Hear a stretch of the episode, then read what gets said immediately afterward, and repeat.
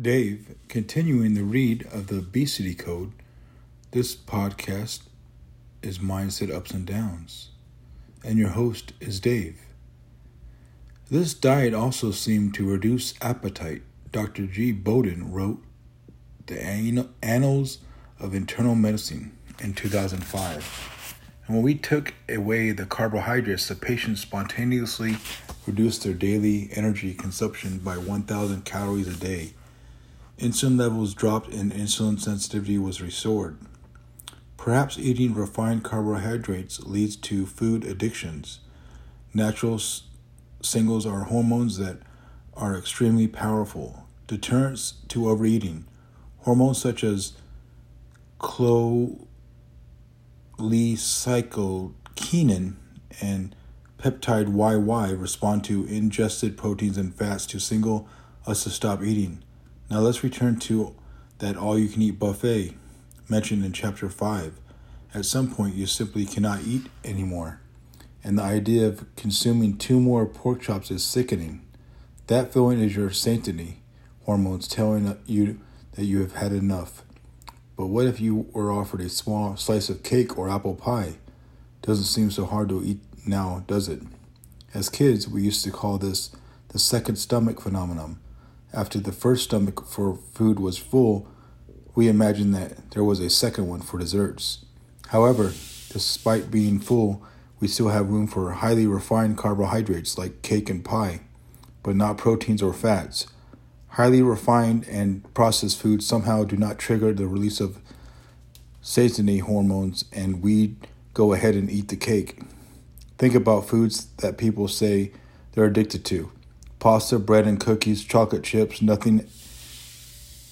Notice anything? Are highly refined carbohydrates. Does anybody ever say they are addicted to fish, apples, beef, spinach? Not likely. Those are the all delicious foods, but not addictive. Consider some typical comfort foods macaroni and cheese, pasta, ice cream, apple pie, mashed potatoes, pancakes. Notice anything? All are highly refined carbohydrates. There is evidence that these foods activate the reward system in our brains, which gives us comfort. Refined carbohydrates are easy to become addicted to and overeat precisely because they are not are no natural satiety hormones for refined carbs. The reason, of course, is that refined carbohydrates are not natural foods but are instead highly processed. Their toxicity lies in that processing. And that concludes today's read of the obesity code. And I must admit, my, my carbohydrate intake has increased dramatically lately, and I have been getting hungrier, much more so, and eating more, and also feeling a little bit more lazier.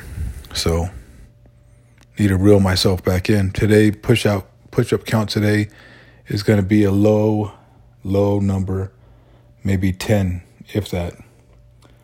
Um, well, 10. 10 for the count today. I did some walking today with the gym, and I went to work today, but it was a light day at work and didn't work long.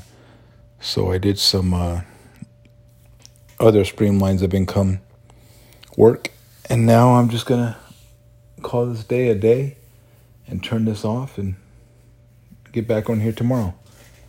Take care. Mindset ups and downs. And remember, if you do something positive daily, your mindset will become positive. Take care.